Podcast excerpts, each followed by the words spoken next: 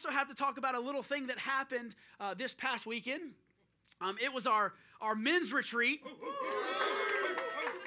Can y'all tell that they're a lot, a lot more excited like now that they've done it than before? Man, we had we had so much fun. And first things first, where's my phone? First things first, make sure I get everybody's uh, everybody's name out here. This is this is hard to carry right now. I told you I would do it. I'm a man of my word. So in our first annual golf outing, we had a we had a winner.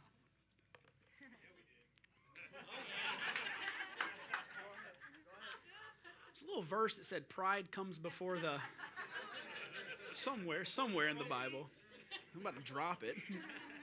Break it over my knee and give it to you. Man, I, I okay, so I had to write the winning team down because I did not want to remember it myself. So if we could give it up for Corey, Chaz, Patrick, and Sam for winning our first ever. Here's your trophy. I'm gonna set it, set it right back over here. I will say this: they were the last team that turned in their scorecard. So, yeah. No, we man, we had so much fun this past week, and uh, there was a, a, couple things that, that kind of happened. Um, Brian Brian King said this. He said this is one of the most impactful events that the church has ever done, and it was in it was in moments of prayer. Um, man, it was in moments of just hanging out with one another that, that we we began to build relationships. Darren said this today. He said, Man, I was able to spend 36, 48 hours with, with, guys, and it was like I got to, to hang out with them for six months. I learned so much about them. It, there was something, there was something that happened. And, and Chaz, I'm going to call you out because I told you I would. Uh, but we also, we had this guy named Chaz. Um, Chaz, can you wave at everybody? Can you, you mind doing that? There you go. See, Chaz is comfortable now being here. He's comfortable. All right, this is what happened with Chaz. So, Chaz, his first time ever to the church was last Sunday. Uh, and I get a message from Chaz saying, Hey, tell me a little more about the men's retreat that you mentioned. Um, I might want to go on it. So I told my wife, He's either crazy, um, he's a serial killer, or, or, man, they're really looking for a church, a church community to plug, plug into. And, and on the retreat, Chaz, you said this. You said, This is exactly what I needed in the community I was looking for. Exactly what you needed. And, and, and what I know, what I know is Brian, there's another, there's another event that will rival this one, and not event for event's sake, but but there's another community gathering that will happen that could really rival this one, and that's our women's retreat on July the 15th. Here's the thing, uh, ladies, if you're skeptical in the room, y'all are clearly excited. Um, for anyone else who is skeptical in the room, uh, th- th- there's plenty of stories that I could, that I could share with you, but, but this is what I would challenge you with. Ask your husband or ask your boyfriend, ask your fiance if they, if they enjoyed the trip. Ask them if they would do it again. Because what I know is there were plenty of people, there were plenty of fellas who had, who had work to do. Darren, you mentioned some projects that you have going on at work and you were battling back and forth, and I think you're back there. That light is bright. Um, I'm like, don't go to the light. like, you know, it's bright. But Darren had, Darren had work to do when he came. Rich, Mr. Rich flew in from New York, got in his truck, and then drove four hours, and he was exhausted. But, but it was life giving. Everyone had, had a story. People were traveling, people had work stuff, people had family. Ladies, this is what, this is what I need to tell you. It's worth it. It's worth building community. Fellas, it's time for you to, to, to step up to the plate. The kids are at home. You can watch the kids. I'm preaching to myself. I don't know what I'm doing. I'm still figuring out, and I'm on number two. Like, you know. But ladies, ladies, it's absolutely important that you go. So that's coming up. So today, we got a one-off series. We got a one-off series today, or one-off sermon today. And if I had to title it something, I would title it, Whose Voice Are You Listening to? Whose voice are you listening to? If you have your Bibles, go ahead and turn to Acts chapter 5, verse 37 through 41. Acts chapter 5, verse 37 through 41. While you're turning there, let me give you some background on what's going on in the book of Acts. In Acts chapter 1, what we see is that Jesus is taken up to heaven. And he says, Listen, fellas, I've got to go. He's talking to the disciples. He says, Listen, fellas, I've got to go, but I'm going to send one who is greater than me, that being the Holy Spirit. And in chapter 2, what we see is we see the Holy Spirit come on the day of Pentecost in the upper room. And then we get to chapter 3, and at that point, there's individuals that have been baptized with the Holy Spirit, so they go out proclaiming the message of Jesus. So you have Peter and John, and they start pro- proclaiming this message. They start telling individuals that Jesus saves, that Jesus heals, that Jesus fills, and that Jesus calls. They start preaching the gospel message. And in chapter 4, Peter and John get the attention of these of this group of people called the Sanhedrin. And the Sanhedrin were like the religious group or the religious sect of the day. And to be honest with you, those guys start getting jealous because what happens is, as Peter and John begin to preach, individuals stop going towards the Sanhedrin for advice. They stop looking towards the religiosity of the day for advice, and they start listening to this message about Jesus. And in chapter 5, it gets a little weird up front in chapter 5. There's these two knuckleheads that die because they try to keep their possessions from God. That's a whole nother story. But then people start getting healed. And then we pick up in Acts chapter 5, verse 17. And it reads like this Then the high priest and all his associates, who were members of the party of the Sadducees, were filled with jealousy. The eyes of people were off of them, so they were filled with jealousy. They arrested the apostles and put them into public jail. But during the night, the angel of the Lord came and opened the doors of the jail and brought them out. Go stand in the temple courts, he said, and tell the people all about this new life. Yeah. Tell them about Jesus. Tell them about what he did on the cross. So the next day, these Sadducees, I imagine that they had their best clothes on that day. I imagine that they were all prim and proper because they were making their way to the jail cell. They were going to drag out Peter and John they were going to re- reprimand them publicly. They were going to question them publicly. And, and I imagine there was about 10 or 15 of them try to roll a little deep so they could try to intimidate Peter and John and a few of the others that they threw into jail. And I imagine when they got to the, the jail cell, they told the guard to move. And that first one kind of peeked in, like, here we go, boys. And he looked in, and he's like, um, fellas, uh, there's, there's nobody in there. And he turns to his buddies, and there's, there's, there's nobody in there. Scripture goes on to tell us they started looking for them and started peering around, and, and where did they find them? They found them in the temple court, proclaiming the name of Jesus. Peter and John somehow, with an angel, pulled a Shawshank redemption on them, got out of jail. Thank you for the seven of you that laughed. It's my favorite movie, by the way. I had to, had to slide it in there. But this is where we pick up in chapter 5, verse 27. Before I read that, I felt some of you judge me just now because I said my favorite movie was Shawshank Redemption. Stop judging me. Verse 27. The apostles were brought in and made to appear before the Sanhedrin to be questioned by the high priest. This is what they said. We gave you strict orders not to teach in his name, he said. Yet you have filled Jerusalem with your teaching, and you are determined to make us guilty for this man's blood, that being Jesus. Verse 29 Peter and the other apostles replied, We must obey God rather than human beings. Some of y'all need to get that tattooed on your arm.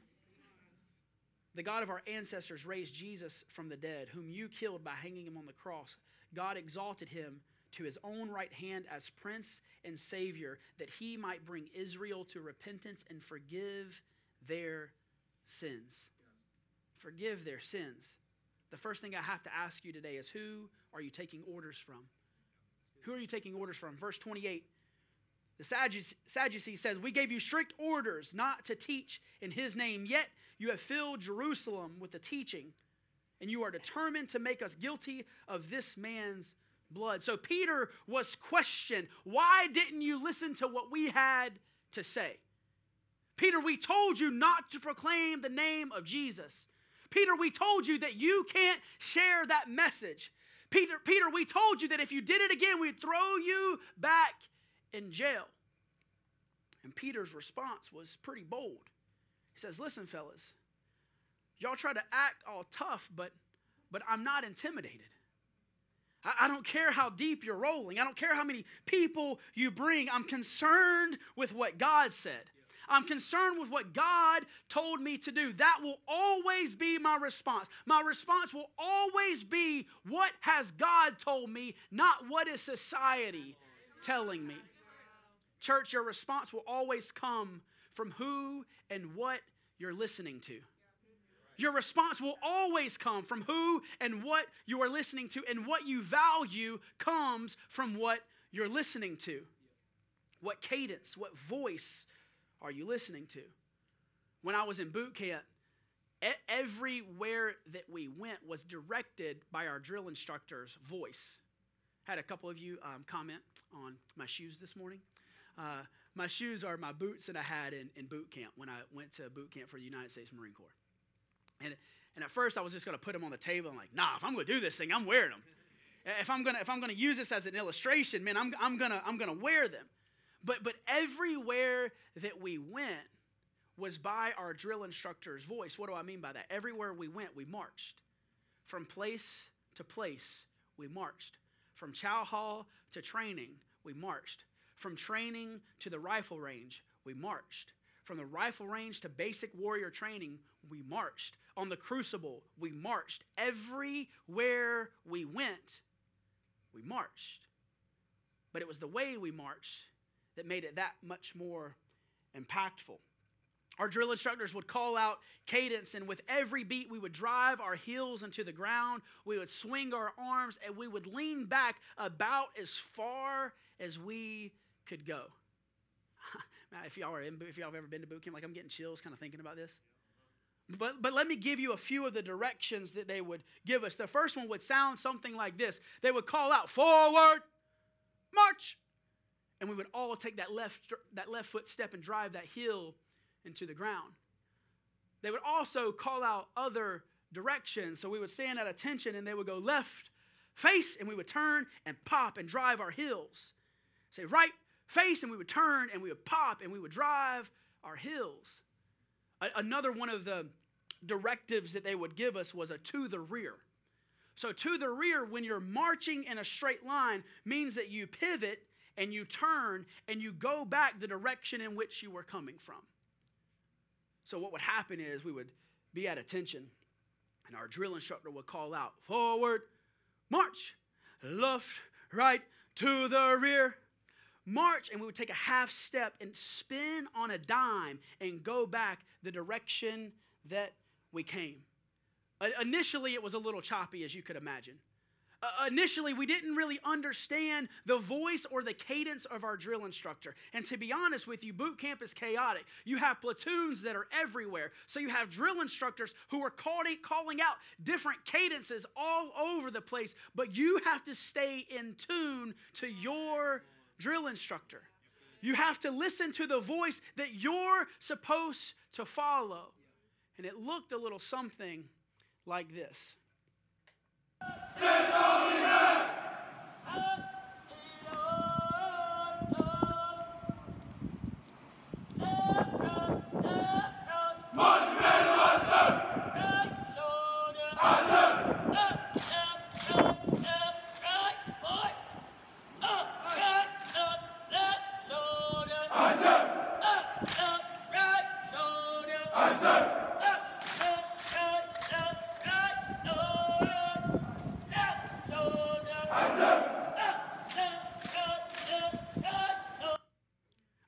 About y'all, but I get some chill bumps watching that.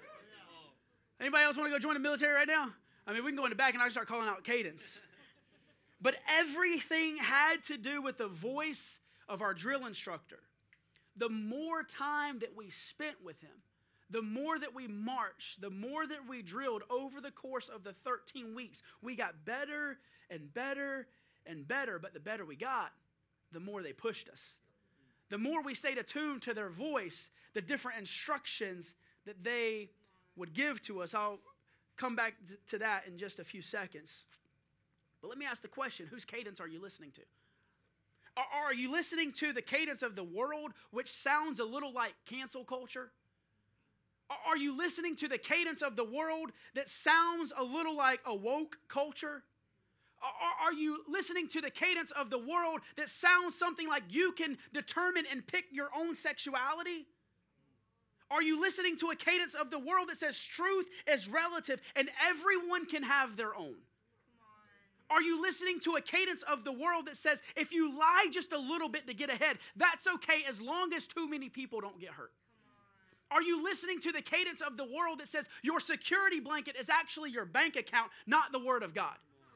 Are you listening to the cadence of the world that says, do whatever you got to do to get ahead, take care of you and yours, but leave everyone else behind?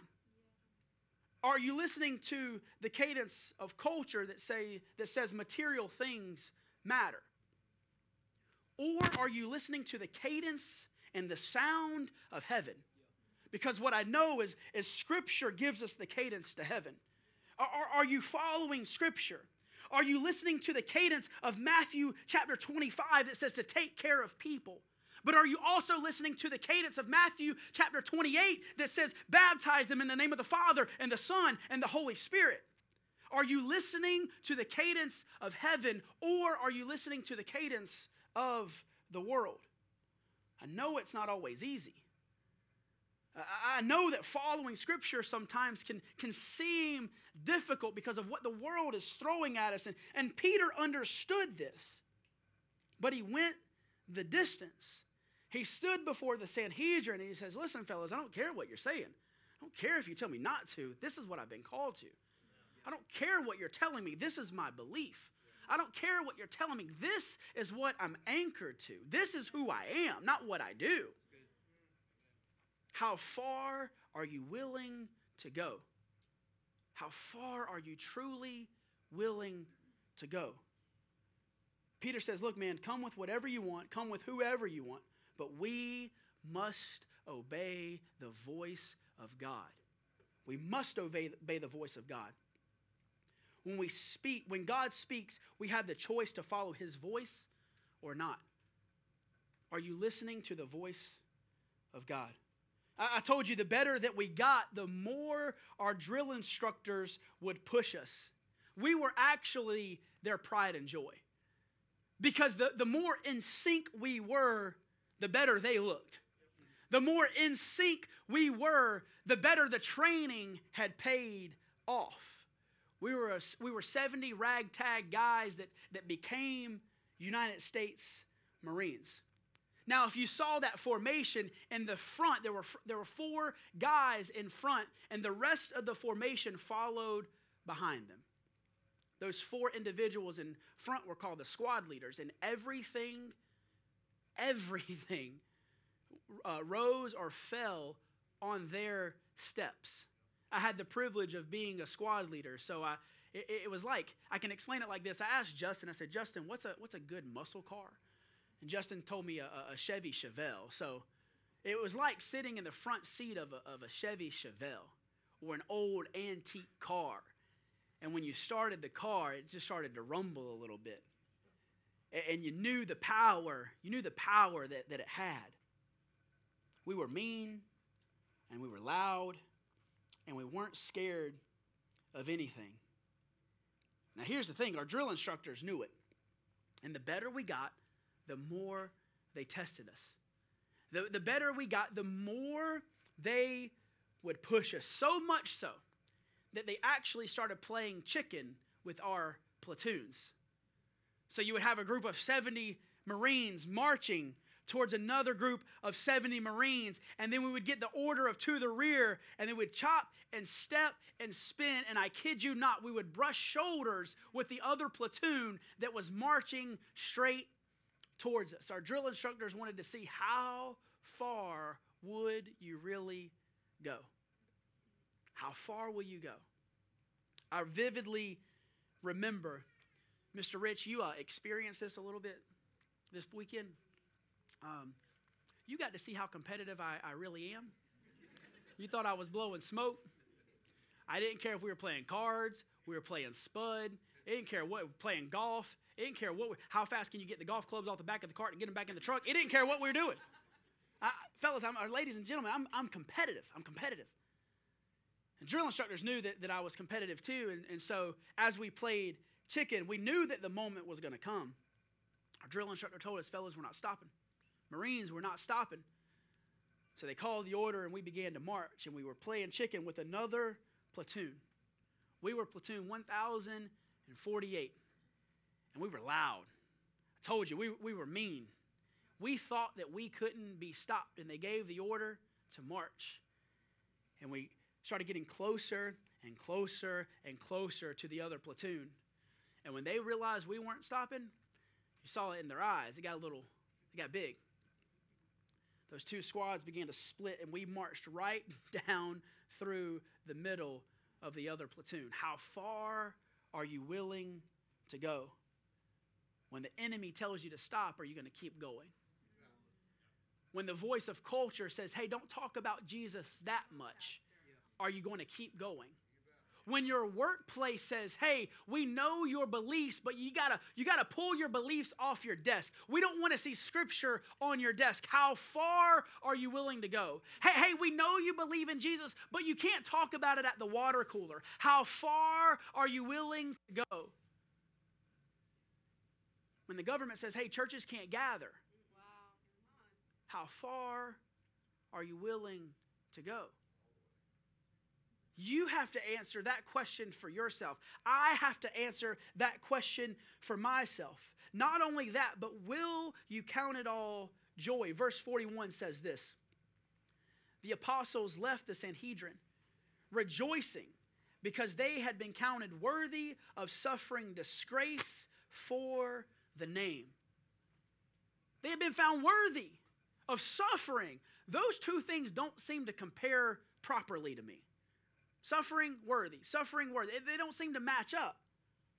But Paul wrote this in Philippians chapter 1 verse 21. He says, "For to me to live is Christ and to die is gain." Peter and Paul both got it right. They said, "Hey, go ahead and do whatever you want to. I'm following Jesus." Do, do what you must. I'm following Jesus. Scripture says this As for me and my house, I will follow Jesus. As for me and mine at 12547 Stonebriar Ridge Drive, Davidson, North Carolina. As for me and mine, y'all don't send me any hate mail now. but as for me and mine, we're going to serve the Lord. Show up on my doorstep. We're going to serve the Lord. As for me and mine, and as long as I'm the pastor of this church, for me and for mine, if I'm pastoring this church, it can be my physical family, but it's also going to be my spiritual family. As for me and mine, we're going to serve the Lord. So if you decide to be a part of this church, for me and mine, we're serving the Lord. Come hell or high water, we're serving the Lord. Regardless of what happens, we're serving the Lord. Well, I got one person that's going to serve the Lord. I got one that's willing to stand. But for me and mine, we're going to serve the Lord. Scripture says this in verse 42.